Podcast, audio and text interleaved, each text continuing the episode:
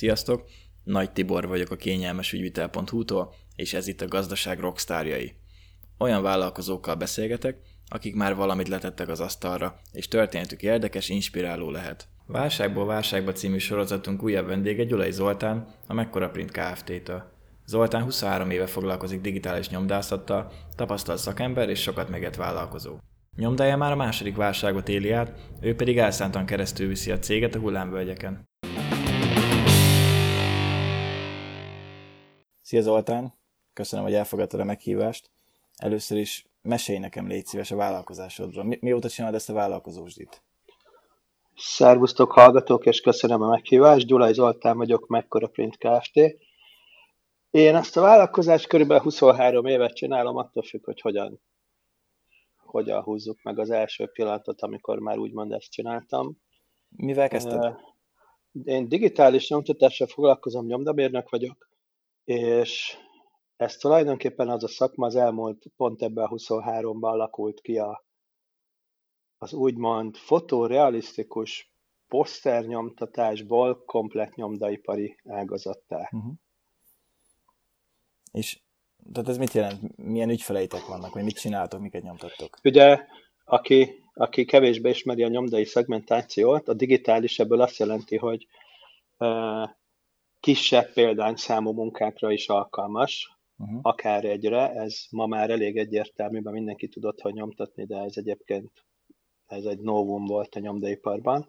Uh-huh. Én egy nagy formátumú szegmens csinálok ezen belül is, ami azt jelenti, hogy a nem ilyen brosúrát, meg könyvet, meg ilyen kisebb kézbefogható méreteket csinálunk, hanem falra akaszthatós, vagy kirakat haragasztós, tehát ilyen méteres és ilyen uh-huh. jellegű dolgokat. Mi a legnagyobb, amit most tudtok nyomtatni? Hát most két méter széles gépen van, uh-huh. volt két és feles a legnagyobb az életünkben, nem, bocsánat, három méter húszas. Azért ezek nagy befektetések. Nekem ennyi fogalmam van erről. Volt egy ismerősöm, aki szintén ezzel foglalkozott, és tudom, hogy nagy befektetés egy ilyen gép. Hát a legdrágább gépem az olyan 100 ezer euró nagyságrend volt, és ugyan majd ez később a maira visszacsatlakozás, most éppen egy ilyen dilemma van, hogy szabad-e a mai világban egy 130 ezer euró nagyságrendű hosszú távú beruházást csinálni. Uh-huh. Hát igen, főleg most így, hogy bejöttek ezek a dolgok. Haladjunk sorban. Öm, milyen ügyfeleid vannak? Tehát kis emberek, KKV-k? Mi B2B vagyunk. Uh-huh. Ezen belül is egy ilyen köztes szerepben vagyunk, mert nem tudtuk felvállalni, főleg amikor egy személybe kezdtem a céget uh-huh. konkrétan csinálni egy, mit tudom én, 8 négyzetméteres szobába, nem tudtuk azt felvállalni, hogy egy ilyen dekorációs jellegű munkának megcsináljuk az ökant munkáját, a grafikai munkáját, a sales munkáját, majd le is gyártjuk, meg felszereljük. Uh-huh. Tehát mi leginkább ilyen közvetítő rétegen, vagy tulajdonképpen ügynökségi rétegnek dolgozunk, tehát a mi munkánkkal a esetek nagyobb részében kereskednek. Ez régebben is így volt, ma pedig több webshopnak gyártunk ilyen dropshipping jellegű terméket, de ott semmi vagyunk a front, és ennek vannak előnyei, meg hátrányai is. Ha mesélj ezekről az előnyökről, hátrányokról nyugodtan. Még amikor én ezt elkezdtem csinálni, akkor nem voltam tisztában az ellátási lánc fogalmával, uh-huh. meg valószínűleg most se teljes mértékben nem vagyok közgazdász, de régen volt egy olyan, ugye, hogyha ki akarunk térni a két válság közti különbségre, akkor ugye én csalok, mert ezt tudom, próbálom ebbe a kontextusba tenni. A 2008 előtti világra elég jellemző volt, hogy az emberek nagyjából tiszteletbe tartották, hogy egy nyomda eladja az ügynökségnek, az ügynökség eladja egy multinak, mondjuk egy, egy joghurt multinak, vagy hamburger multinak, vagy sör multinak,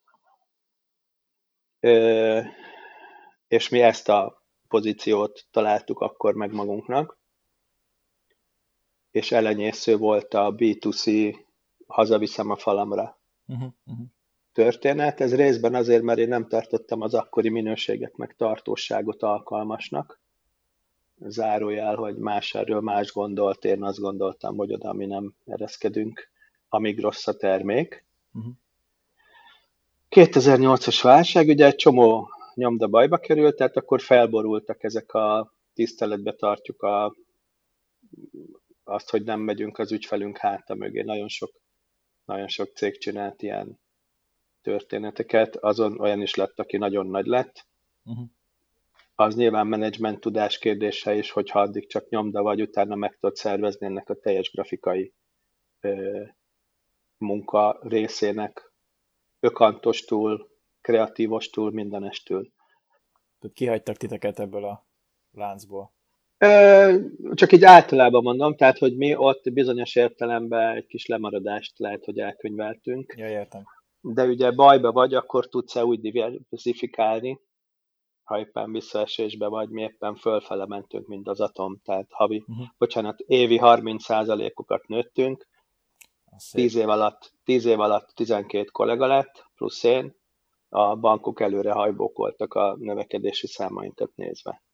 És akkor ez volt 2008-ban, vagy előtt? Végé, előtt. végé igen. Uh-huh. Tehát a, ha az adószámomat nézem, akkor 2000-től csinálom előtte egy BT másik formába, uh-huh. de körülbelül 10 éves munkával jutottunk el oda, hogy mit tudom én, 2008-ban volt 180 millió forint forgalmunk, ez vagy sok, vagy kevés, attól függ, hogy milyen hallgatóság van és akkor találtuk magunkat ugye egy ilyen válságban, amikor hirtelen borulnak ezek a, ezek a kvázi hallgatólagosan jóváhagyott, nem is tudom, csenelek. És akkor ez így hirtelen történt, vagy volt valamilyen folyamata azért?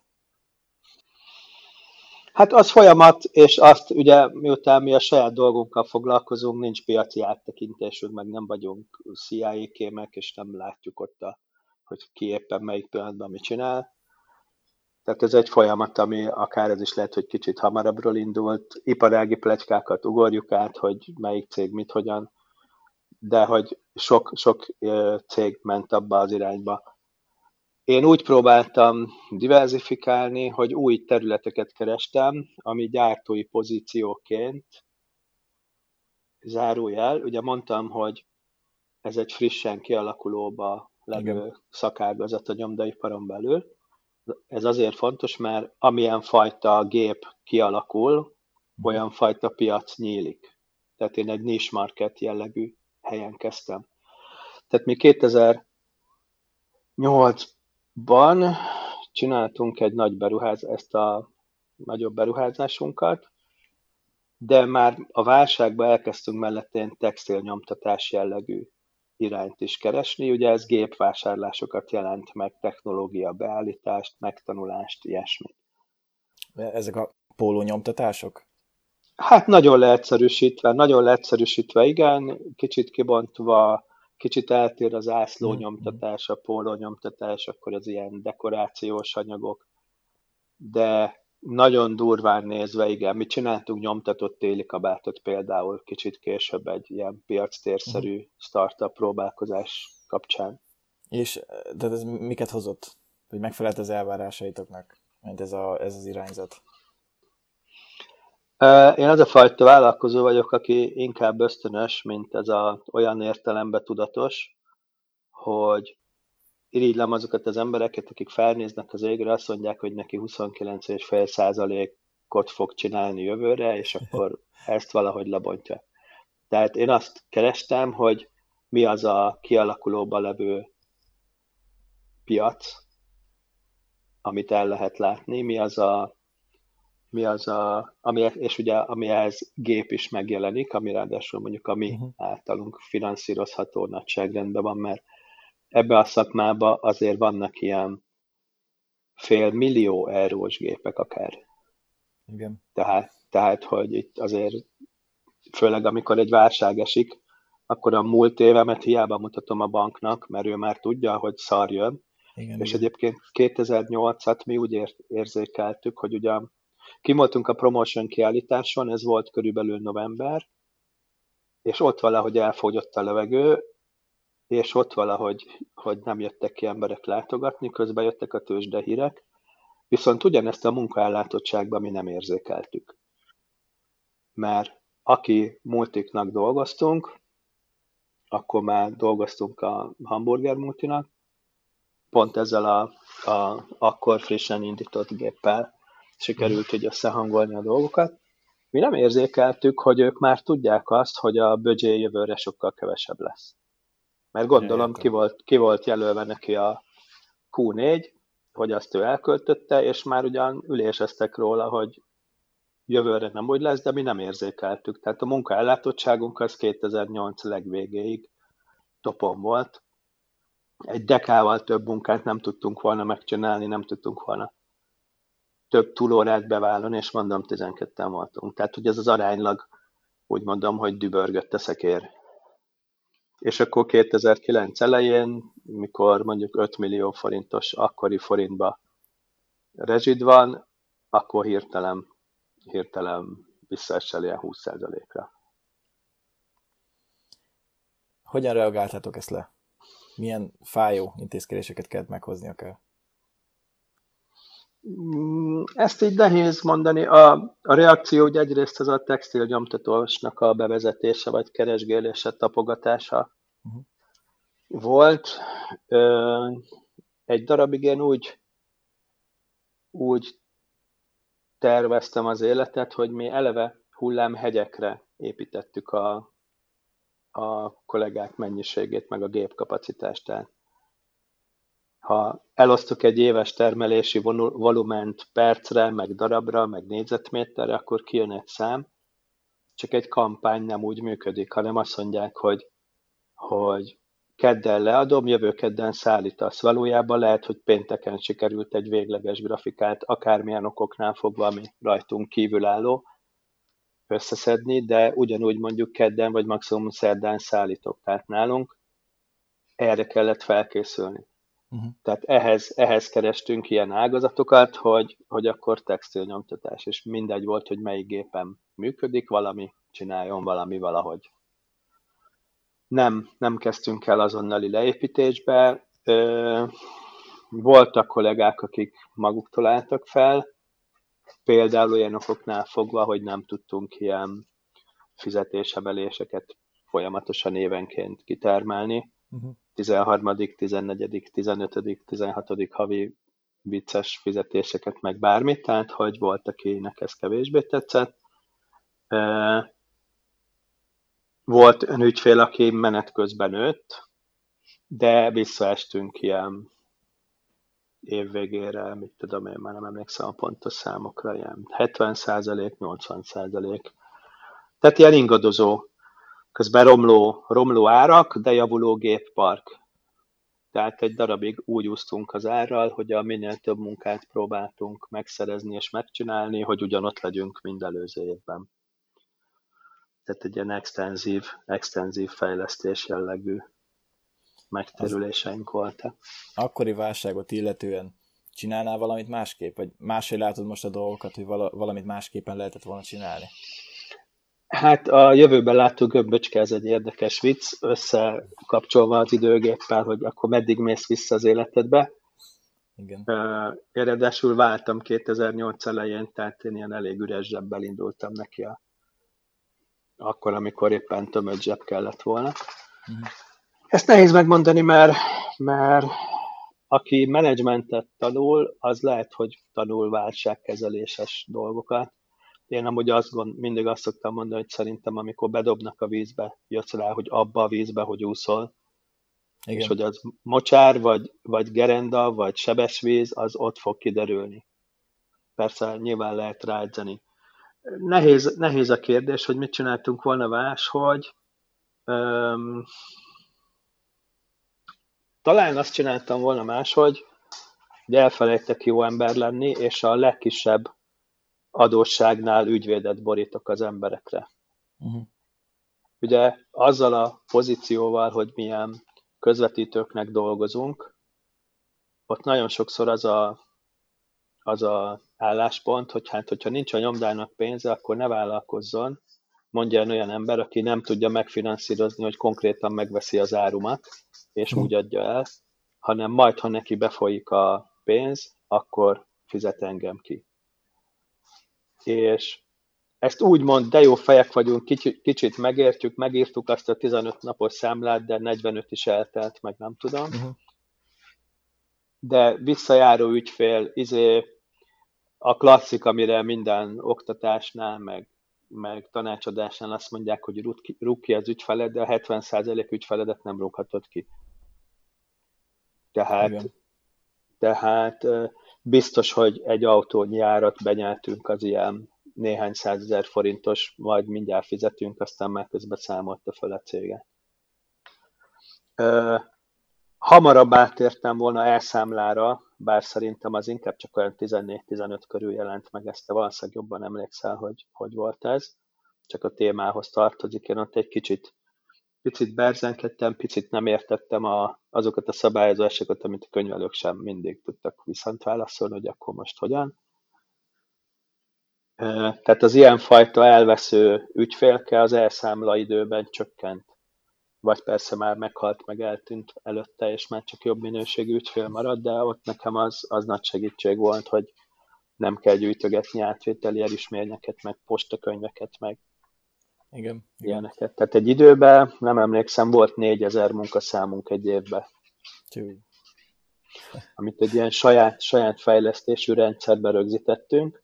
Ez 2005 óta működik.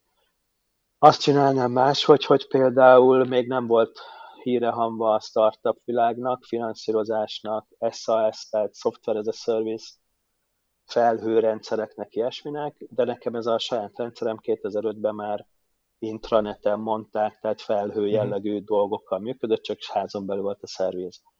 És ha visszamehetnék az időbe, akkor oda mennék vissza, hogy ebből kell nyomda szoftver szolgáltatást csinálni. Mert nagyon soknak tűnik egy szoftver életében 15 év, csak úgy megterveztük, hogy ahogy menet közben jöttek a különböző technikáink, meg tevékenységeink, azt ugyanúgy bele lehet venni ebbe a szoftverbe. Tehát nem, nem írtunk egy SAP-t, de egy hozzánk hasonló nyomdát fullosan ellát. Tehát akkor folyamatosan bővítitek a funkcióit? Hát ott sajnos elment az ember, azt hittem, hogy egy cégre bízom, aki kiadta egy egy szál embernek, tehát hogy ez kicsit egy befagyott rendszer, de ilyen 6 millió pluszos ajánlatokat kaptam új fejlesztésekre, uh-huh. úgyhogy azt most egyelőre használtuk a régi. Tehát ide mennék vissza például az időben, hogy, hogy az egy adta magát volna üzletág, úgyhogy nem vagyok persze szoftveres, csak a nyomdai miért is kell ezt csinálni részét szedtem össze. De nyilván persze egy szoftveres meg nem tudná, hogy hogyan rakja össze, meg nem nyomdai pari szakember. Persze, én azt mondtam, hogy én így tudnám a legjobban nyilván tartani a munkánkat. Az akkori helyettes kollégám nagyon sokat segített, a, hogy fejbe tartotta a hibákat, meg mondott nagyon hasznos inputokat is a Zsolt kollégám. Köszönöm ismét. De hogy én azt, a, azt akartam csinálni, hogy, hogy a szakmai részek legyenek benne. Nem kell túl bonyolultra gondolni, mielőtt túlfényezném magamat,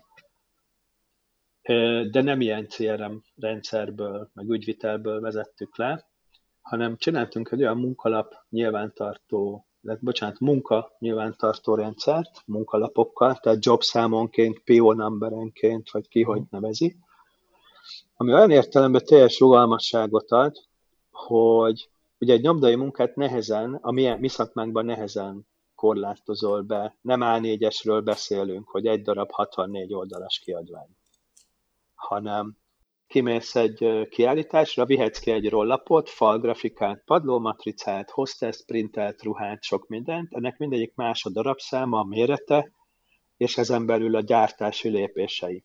Uh-huh. Tehát mi nem receptúrára építettük ezt a szoftvert, hanem gyakorlatilag minden egyes munkának saját receptúrát adhatunk. Úgyhogy én azzal szoktam szegény ERP-s kollégákat kikészíteni, hogy Ferrari-t rendkívül egyszerű gyártani, mert kell egy olyan rendszer, hogy megadja a receptet, hogy veszel négy kereket, egy alvázat, egy kasznit, meg egy kormánykereket, és ezt persze végtelenségig lebontod. Igen. Viszont egy recepted van. Ezzel szemben egy keretezett kép a falon, ez egy megoldhatatlan feladat általában ezekben a szoftverekben, mert kalkulált értékek vannak benne, mint egy Excelbe, és ezek a szoftverek erre nem voltak felkészítve, amiket én átnéztem. 5 és 10 közötti, tehát nem mondom, hogy ismerem az összeset. Uh-huh. Ugye ez egy ilyen rendkívül bonyolult termék, egy kép a falon, hogy van valami nyomat, van valami öntapadós, ezek ilyen valahány centiszer, valahány centis négyzetméteres dimenziók, de van hozzá képkeret, az egy folyóméter jellegű dimenzió, meg az nem terület, hanem kerület. És akkor ilyen rugalmassággal összeraksz egy ilyen komplet nyomdai megrendelést, amiben az is benne van, hogy logintól függően melyik munkatársnak mi az aznapi feladata. Na, ennyit a meg nem valósuló a szoftveres karrieremről. De sose késő egyébként, de azért fontos, tehát megjegyzem, hogy ezek a, most a hallgatóknak, ezek a digitális fejlesztések, mikor az 2005-től használjátok, igaz? 2006 Igen, akkor 2005-ben már működött. Tehát 15 éve már egy a kort valamennyire megelőző technikát használtatok, mert akkoriban még nagyon nem voltak elterjedve igazából bármilyen komolyabb vállalatirányítási rendszer-szerű dolgok, vagy vállalat irányítás segítő rendszerek, inkább így mondanám. És most megint ott tartunk egy újabb digitális forradalomnak az elején, ahol szintén fontos lesz ezekre figyelni. Kicsit másabb, de ugyanúgy a digitalizmusban történik ez. Igen, nekem sajnos erről nem volt képem, hogy milyen lemaradások vannak az egyéb rendszerekben. Én valószínűleg feltételeztem, hogy hát nem létezik, hogy ennyit se tudnak. Uh-huh. A, nagyon ment az intranet nevű szó, szerintem a Novell szerverekkel, ha még emlékszik valaki, fordult ez össze, vagy fonódott össze, és én valószínűleg többet feltételeztem erről, viszont nem volt olyan időm utána nézni, hogy én ezt feltérképezem, hanem a saját céljainkra akartunk valamit. Uh-huh. És akkor persze az IT-s kollega mondott, mondott ilyen dolgokat, hogy akkor azt milyen technikával csinálja, hogy most tette bele JavaScript-et, tehát ezt így, uh-huh. én ezt nem akartam megérteni. Nekem volt egyszer egy félbe maradt villamosmérnöki karrier próbálkozásom, rájöttem, hogy mi az a szint, amit engem nem is motivál, meg érdekel, meg ennek következményeként annyi energiát se tudok beletenni, hogy igazán megértsem. Tehát nem akartam a technológiai részét mélybe meglátni. Azt, hogy képernyő képekbe, workflowba, ilyenekbe mit akarok csinálni, azt meg úgy nagyjából meg, megálmodtuk, hogy ezt akarjuk. Nem rutinszerűen, ma egyébként ezek kvázi rutinszerűen, aki valami, mit tudom én, egy zohóba összerakott egy formot magának, vagy egy Google formot, az jószerivel már gondolkodott ilyen jellegűkbe, kicsibe. Uh-huh. A, az, hogy sokat 15 év vagy nem sok, ugye itt hál' Istennek azok a webes technológiák, amire ez alapult, az biztos, hogy fejlőzött verziókban, de mondjuk nem egy DOS 2 alá lett fejlesztve, amit utána a net elsöper, hanem ez, ez már egy netes infrastruktúra környékén volt lerakva. Más kérdés, hogy nem minden részét merjük update-elni. Legjobban egy régi Opera browserben működik, mert az valami caching probléma kapcsán, ami valószínűleg nem is korrekt, de gyorsabban tudunk bizonyos dolgokat használni benne. Tehát vannak ilyen, vannak ilyen együttélési dolgok ezzel a cuccal, de ha újra fejlesztenénk, csak most nem akarunk ebbe ennyi pénzt uh-huh. újra beleölni, mert gyakorlatilag működik, tehát hogy nem vagyunk rászorítva. Az, hogy ezt jobban digitalizálni, ugye ez egy, ez egy érdekes kérdés. A, mondjuk egy másik CRM-be integrálni, vagy WooCommerce-be, vagy nem tudom, tehát ez a, a gyártásokat fedezi le.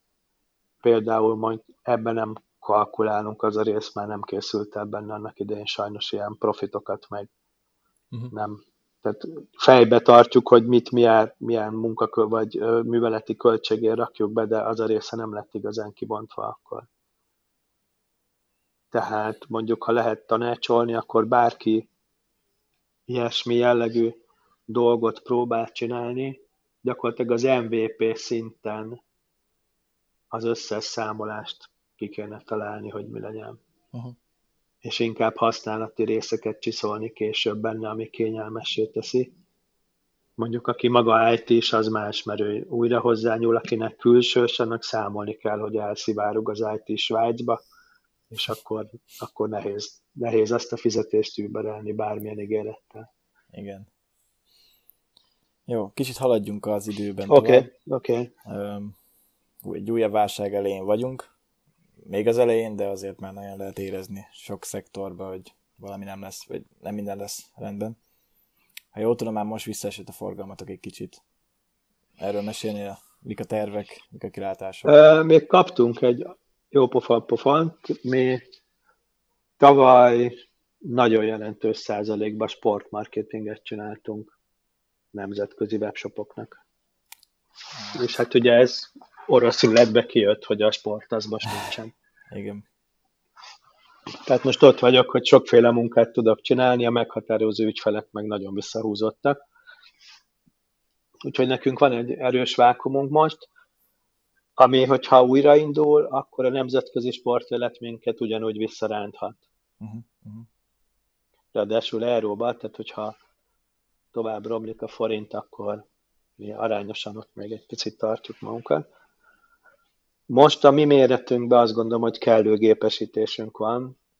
Évvégén még lézervágót is vettünk, mert nem tudtunk annyi textilt összedarabolni uh-huh. kézi megoldásokkal, hogy ne kell gépesíteni.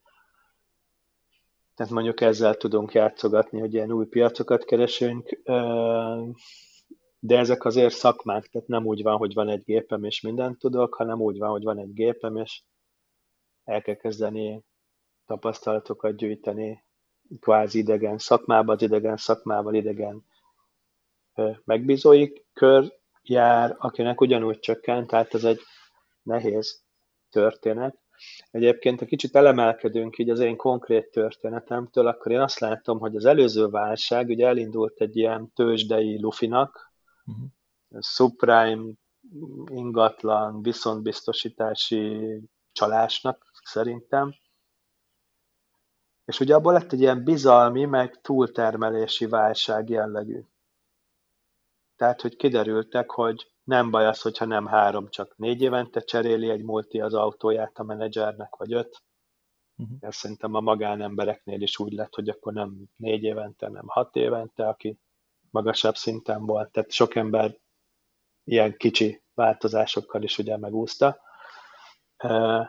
De kiderült, hogy a gazdaságban mik azok a pontok, amik tulajdonképpen a már minden elég jó című válságot okozzák. Tehát, hogyha nekem van egy 80 centis tévém, akkor nem biztos, hogy megváltja az életemet a 90 centis tévé. Uh-huh. Akárhány coll legyen az. És akkor ugye ott elkezdtek abba a válságba ilyen jellegű dolgok lassulni. Akkor nyilván a keresleti megingások miatt kevésbé fogyott a narancslé, akkor zárójel, hogy a narancslé cég nálam kevesebb plakátot vásárolt, de hogy egy ilyen kvázi a kapitalizmusba benne levő, mondjuk, hogy a Wall Street az része a kapitalizmusnak, mert sajnos igen, de hogy ott lehetne valamit rendet csinálni, vagy nem, az más kérdés. De hogy egy ilyen strukturális dolog ment végig a világon. A mostani szerintem valami teljesen más dolog, Na most nem azok borulnak le, hogy túl van árazva, nem tudom milyen junk bond, vagy a, nem, nem ezek a problémák vannak, hanem orosz rulett szerűen kilettek lőve ö, komplett ellátási láncok. Uh-huh.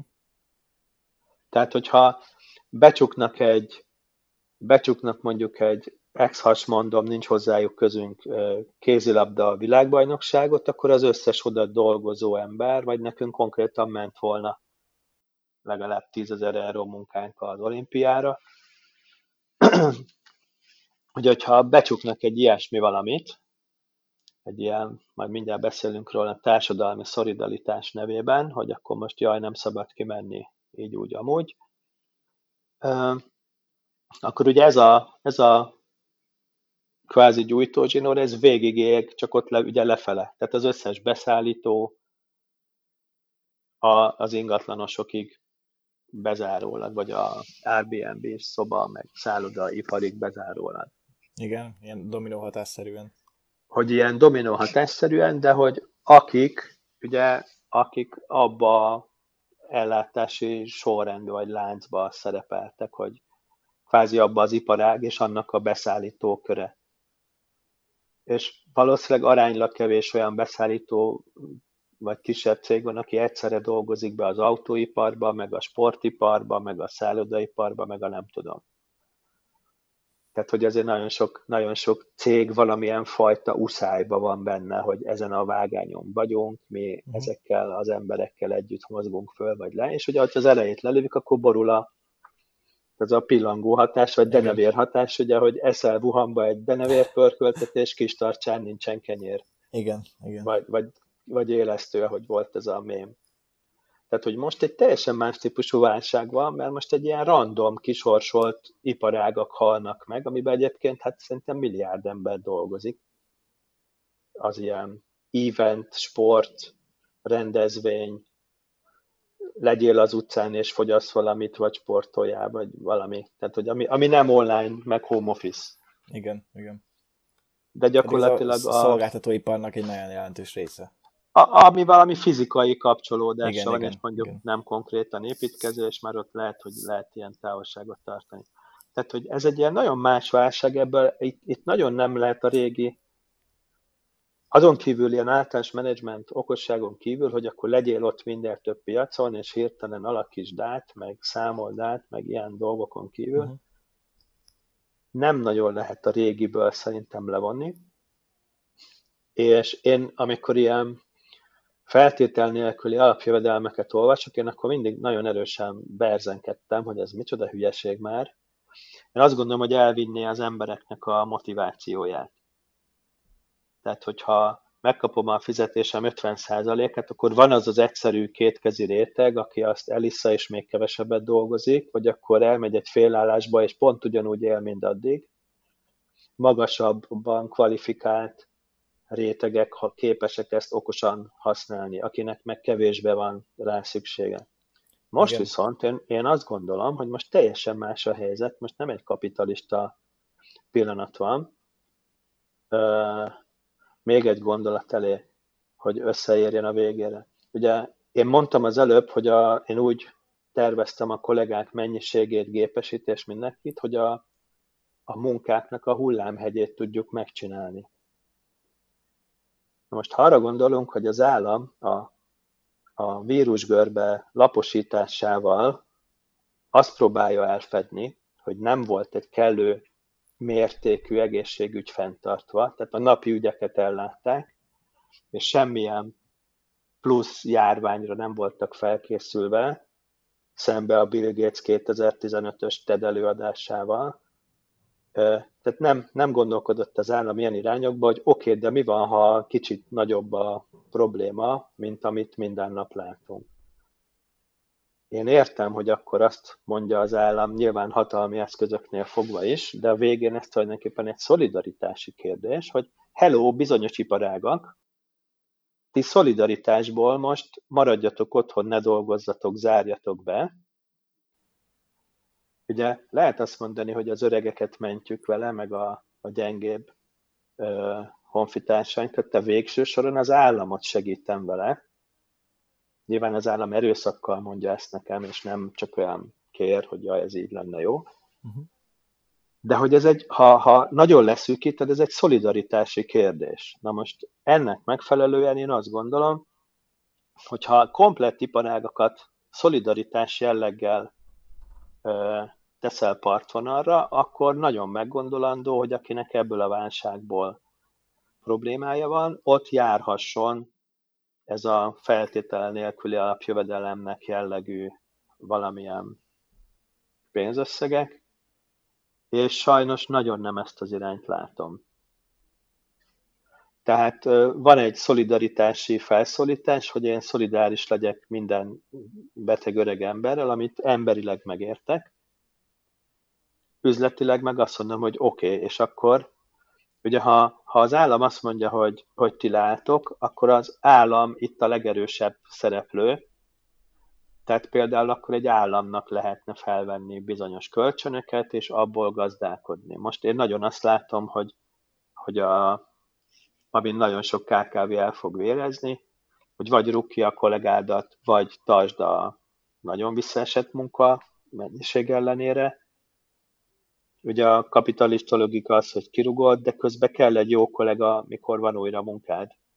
A kiképzett kollégád, akivel emberileg is jól ki, azt tulajdonképpen szereted, nem egy üzleti szó, de hogy egész konkrétan kisebb családias cégeknél nyilván nem feltétlenül utálják egymást az emberek, mert akkor elmentek volna. Igen. Tehát, hogy ugye borulnak azok a 15 évig nálam dolgozik a kollégám, megbeszéljük, hogy a gyereknevelési problémát, a vállásomat, a nem tudom micsoda, és akkor nem rugom ki holnap. De azt gondolom, hogy egy ilyen helyzetben, amikor én kicsibe is igyekszem szolidáris lenni a kollégával, nagyban igyekszem szolidáris lenni a, a reméljük nem túl sok beteg emberrel, akkor én egy kicsit komolyabb állami szolidaritást vár, várnék cserébe, hogy aztán remekül tudjak adót fizetni újra. Igen. Úgyhogy ez, ez egy ilyen nagyon más kör az előzőhöz képest. Az előzőben már nem emlékszem, de nem sok ilyen állami közbeavatkozás volt, de ha úgy tetszik, ez van mostani az egész válságot, az állami közbeavatkozások a, ugye, ha úgy tetszik, akkor nem a vírus okozza a válságot, hanem az államnak az, hogy a vírus miatt leállítja a gazdaságot. De nagyon más, ahogy a fogaskerekek mi mit mozgat. Tehát én a, a mostaninál én ilyen teljesen más állami szerepvállalást vélek, vagy tartanék jónak, amik egyébként kereslet növelő, tehát hogy ez a ha egy KKV kivérez azon, hogy odaadja az utolsó gépvásárlásra félretett forintokat fél év múlva a kollégáinak.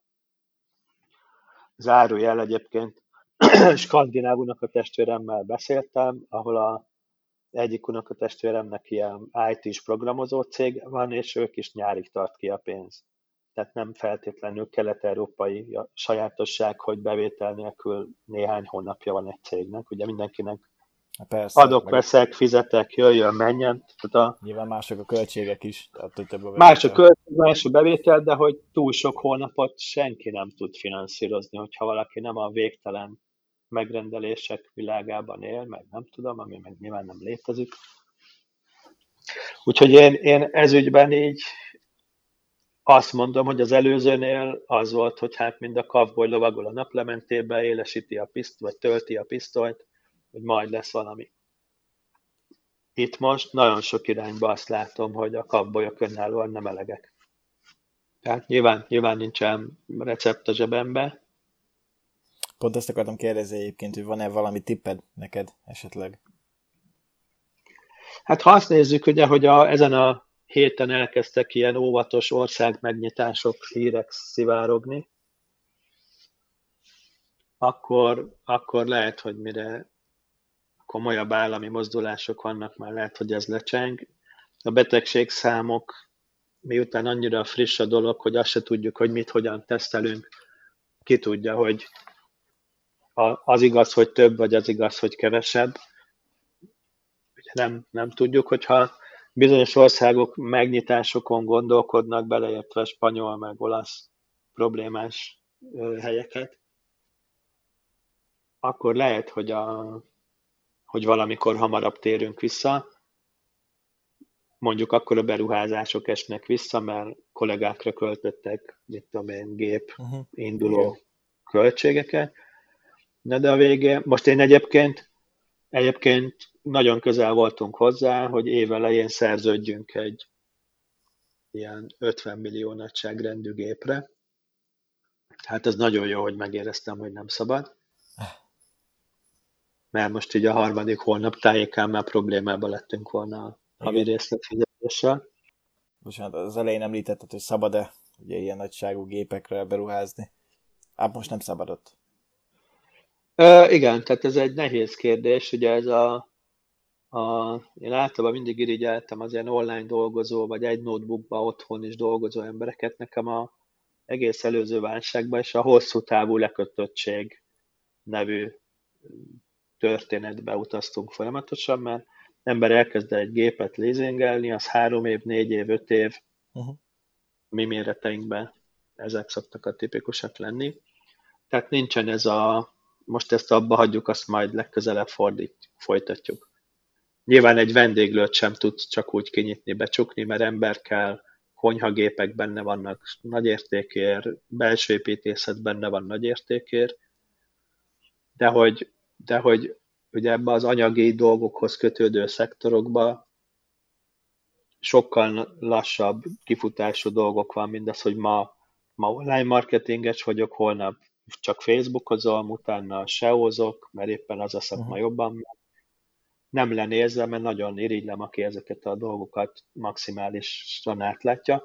Csak ők ugye a, a szakmából adódóan sokkal rugalmasabban reagálnak, mint ez a vettem egy gépet, és ezt végig kell vigyem. Persze, igen. És azt kell gyártsak, amit azzal lehet. Úgyhogy a előrenézés az, az megmondom őszintén, ugyanúgy nincs jövőbe látó gömböcskén, mint az előzőnél. Azt látom, hogy máshogy fog menni, vagy a, a megoldások máshol lesznek, és ugye a, ha én, én eléggé azt gondolom, hogy a csok az nagyon sok problémát generált Magyarországon, például az egeket, csillagokat verdeső ingatlanár nagyon nagy részt a csoknak köszönhető, mert ami előtte 30 millió volt, csak után 45 lett.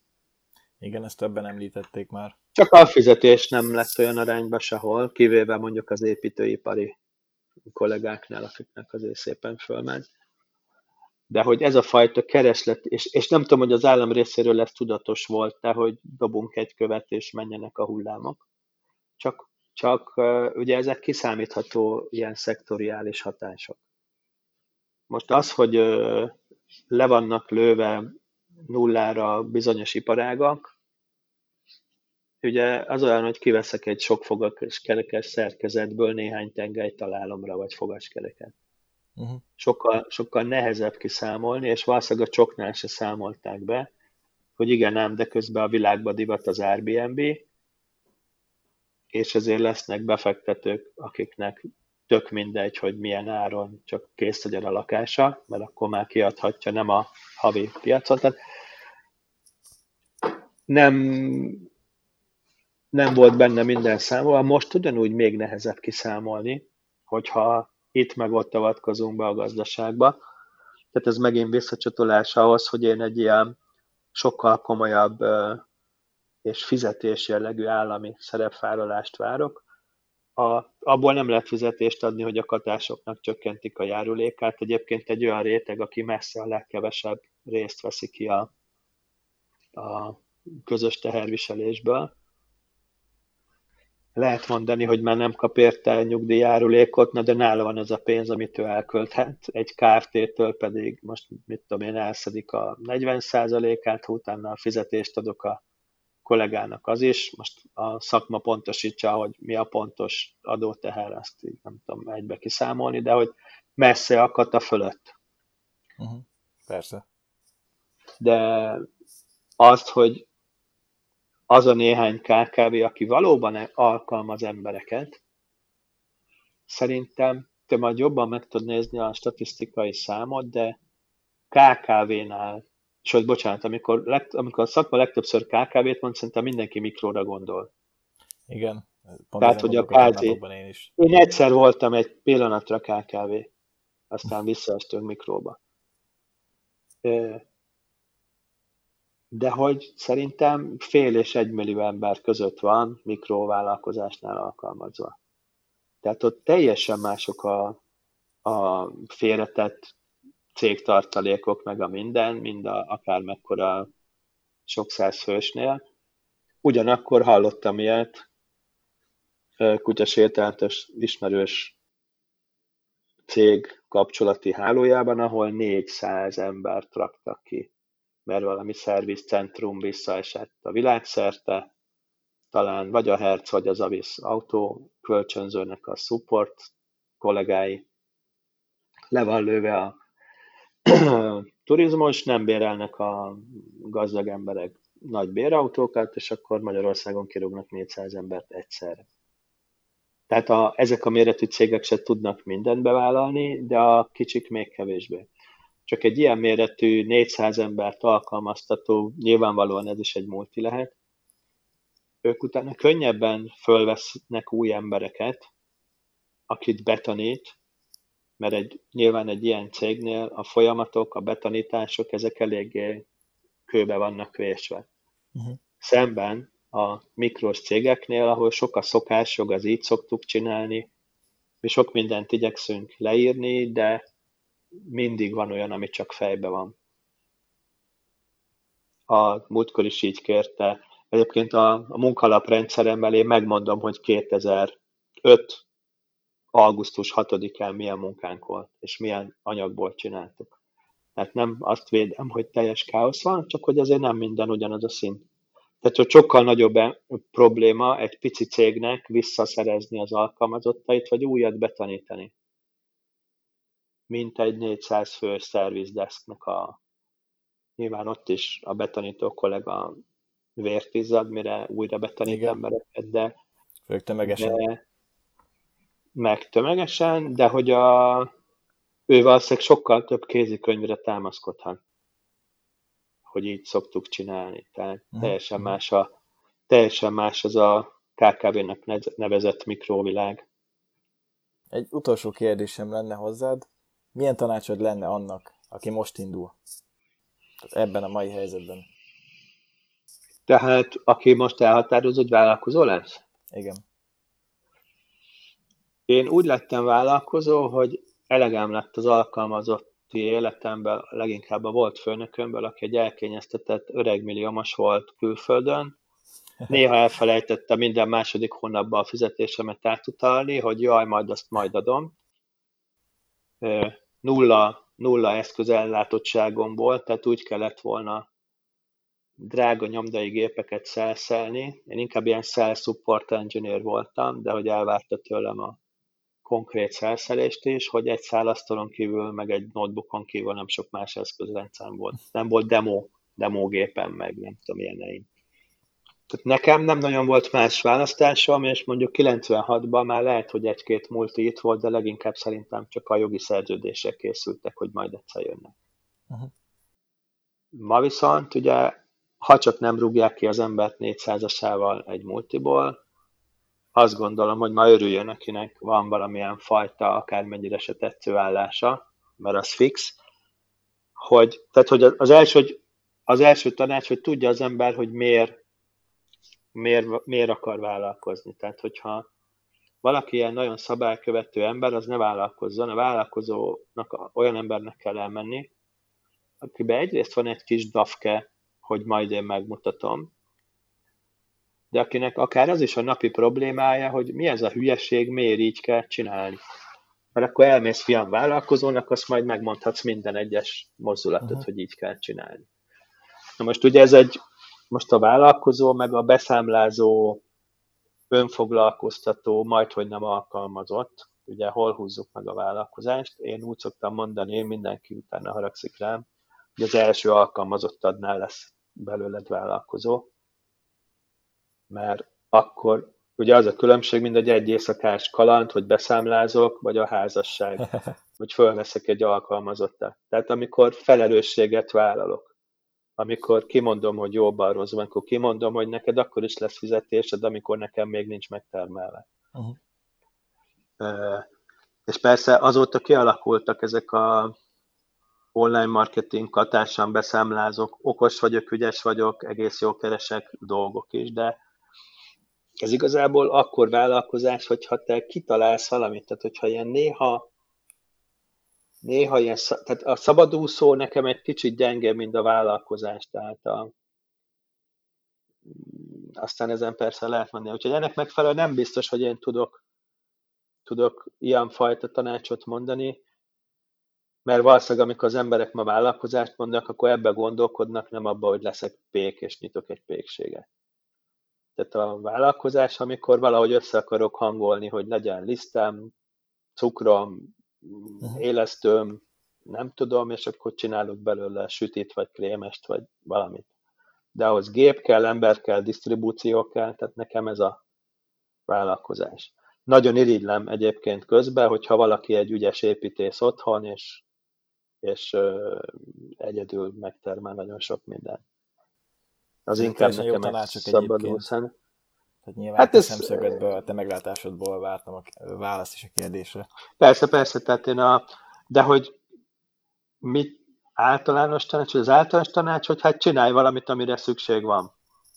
csak most, amikor komplet szakmákat lelőnek, és ennek a, a teljes, teljes vertikumát, akkor nagyon nehéz lesz kiszámítani, amire van szükség. A marketingesek szerintem hasítani fognak, uh-huh. vagy a marketing guruk.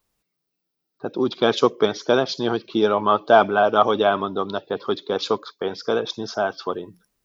Igen, igen. Egyébként konkrétan ilyet már láttam. Hát erre van egy vicces, vicces emlékem. 90-es évek elején dolgoztam az akkor létező Kossuth nyomdába. Ott installáltuk egy, egy akkori körülmények között hihetetlen nagy ilyen számítógépes valamit, és senki nem értett ilyesmit. Nekem ez volt így a szakmakezdés, hogy bele csöppentünk egy ilyenbe. És volt valami ezoterikus magazin, talán ötödik szem volt a neve, harmadik szem volt a neve, miért lenne öt, ugye a harmadik szem. és minden alkalommal a borítón, tehát drága ö, reklámhelyen szerepelt egy kicsi fekete-fehér hirdetés, és a 90-es évek elején szerintem volt, aki a, a 20 ezer forintos fizetésnek is örült. Uh-huh. Ebbe a környezetbe 5000 forintért az volt, hogy 5000 forintért megmondom a születendő gyereked nevét, nemét. Ez volt egy nagyon korrekt garanciavállalás, ha nem sikerül, visszaadom. És hát erre, erre volt igény, és nem lehet belekötni, és ugye amik nem volt, nem volt 3D ultrahang, és már nagyon izgultak, meg be akarták rendezni a gyerekszobát kékbe vagy rózsaszínbe, és azt mondta, hogy miért neki megérte az 5000 forint. De mondom, az De a heti, fizet, is. heti, heti fizetés simán megvolt, és nem lehetett jogilag támasztani. Tehát, hogy találni kell valamit, amire szükség van, tehát mondjuk válságmenedzsmentre van szükség, válságkommunikációra, akkor a trénereknek lehet, hogy rendkívül sok dolga lesz majd, ha újraindul.